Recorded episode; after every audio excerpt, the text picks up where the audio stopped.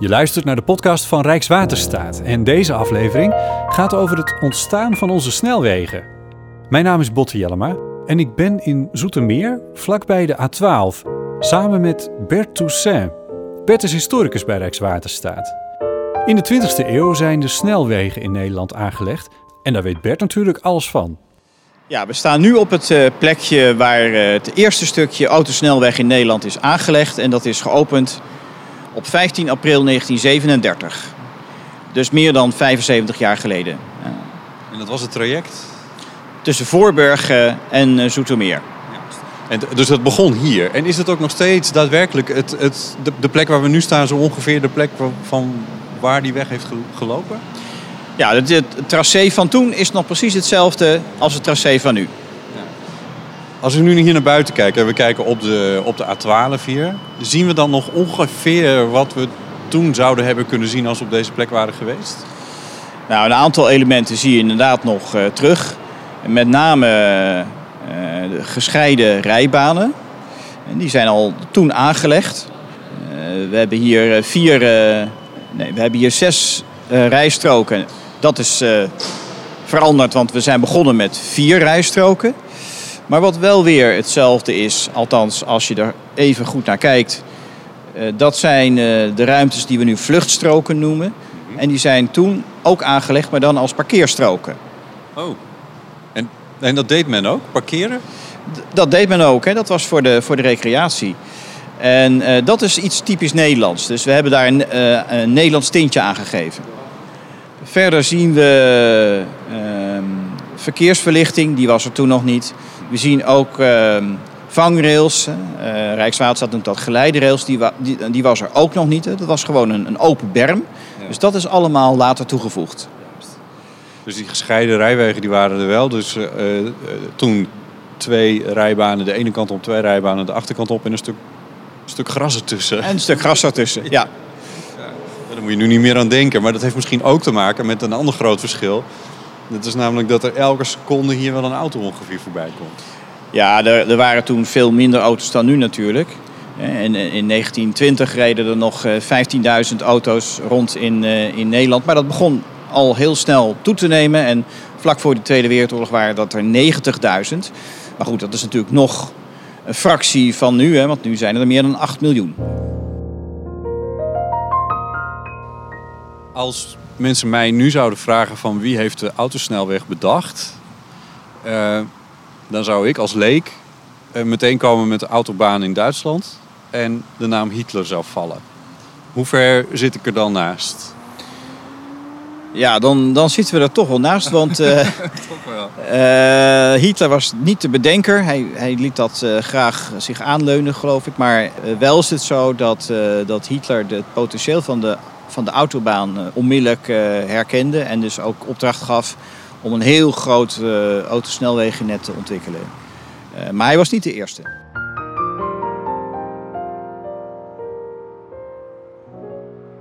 Kan je ons even meenemen naar hoe dat is ontstaan? Die snelweg van, van, van, van 1937 tussen Voorburg en Zoetermeer.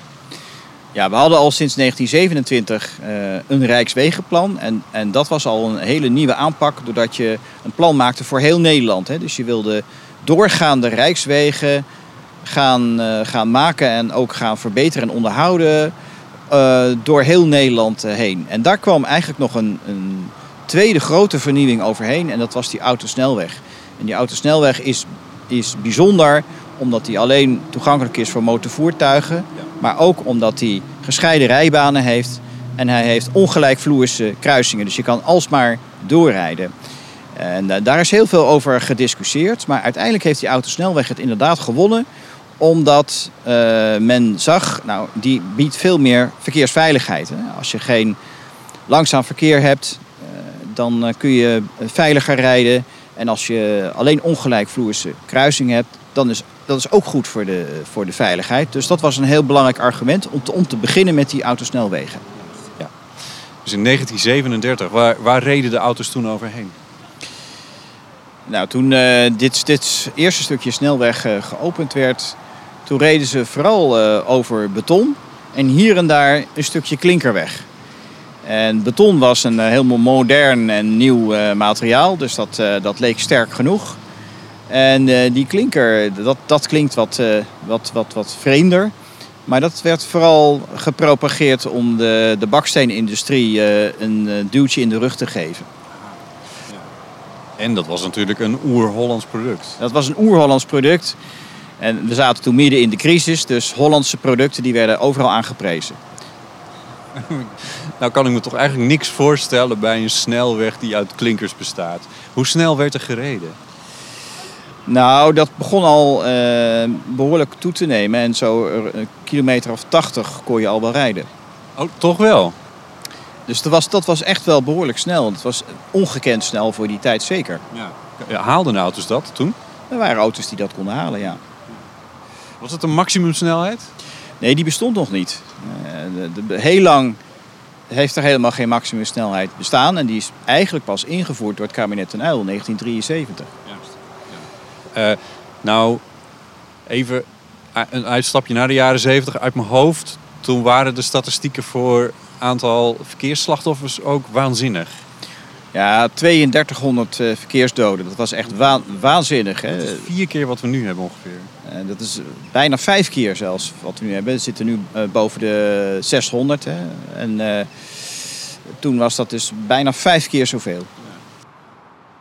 Als we in 1937 hier hadden, waren geweest, hier in Zoetermeer, dan hadden we gekeken op een ehm, een, een, een, snelweg in de zin van eh, gescheiden rijstroken. Uh, twee rijbanen elke kant op. Um, en een middenberm met alleen maar gras.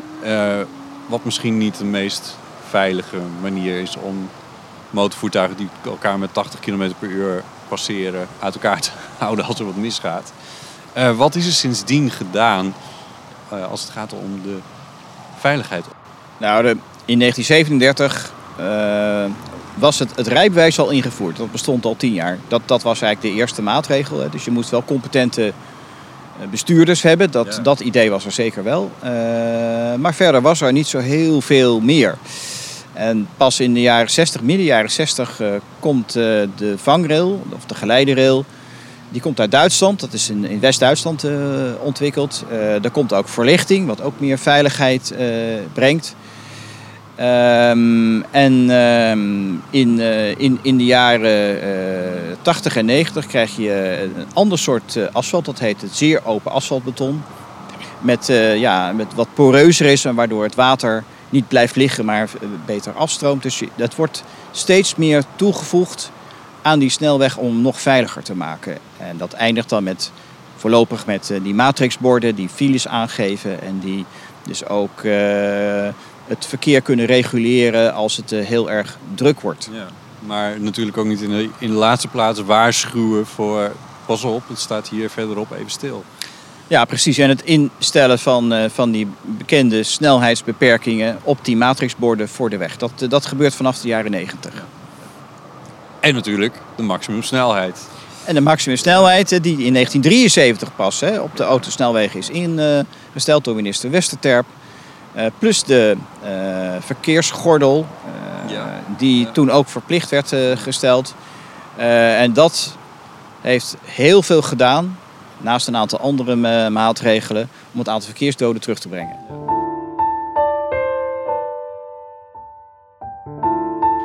Dat snelwegen nu veel kosten, dat weten we. Maar toen het helemaal uit het niets gebouwd moest worden, was dat natuurlijk hartstikke duur. Ja, dat was natuurlijk uh, een heel heet uh, hangijzer. Uh, hoe moet je zo'n peperduur systeem gaan financieren, gaan betalen? En uiteindelijk kwam hij met de volgende oplossing. we gaan de koper van auto's belasten met een voertuig bij de aanschaf. En die voertuig gaan we belasten naar gewicht, wat eigenlijk nog steeds gebeurt. Ja. Uh, dat was een belangrijke financieringsbron. Maar er kwam nog een tweede bij. En dat was eigenlijk een heel saillant punt. Is dat dat uh, fietsers of rijwielen, zoals men dat toen zei, werden ook belast. En die, dus die moesten gaan meebetalen aan dat uh, wegensysteem. en nogal fors zelfs. Ja, hoe, hoeveel kostte, wat, wat, wat, kostte, wat was de fietsbelasting toen de tijd? Nou, die, die fietsenbelasting was een, was een paar gulden. Maar dat, die guldens waren wel andere euro's dan nu natuurlijk.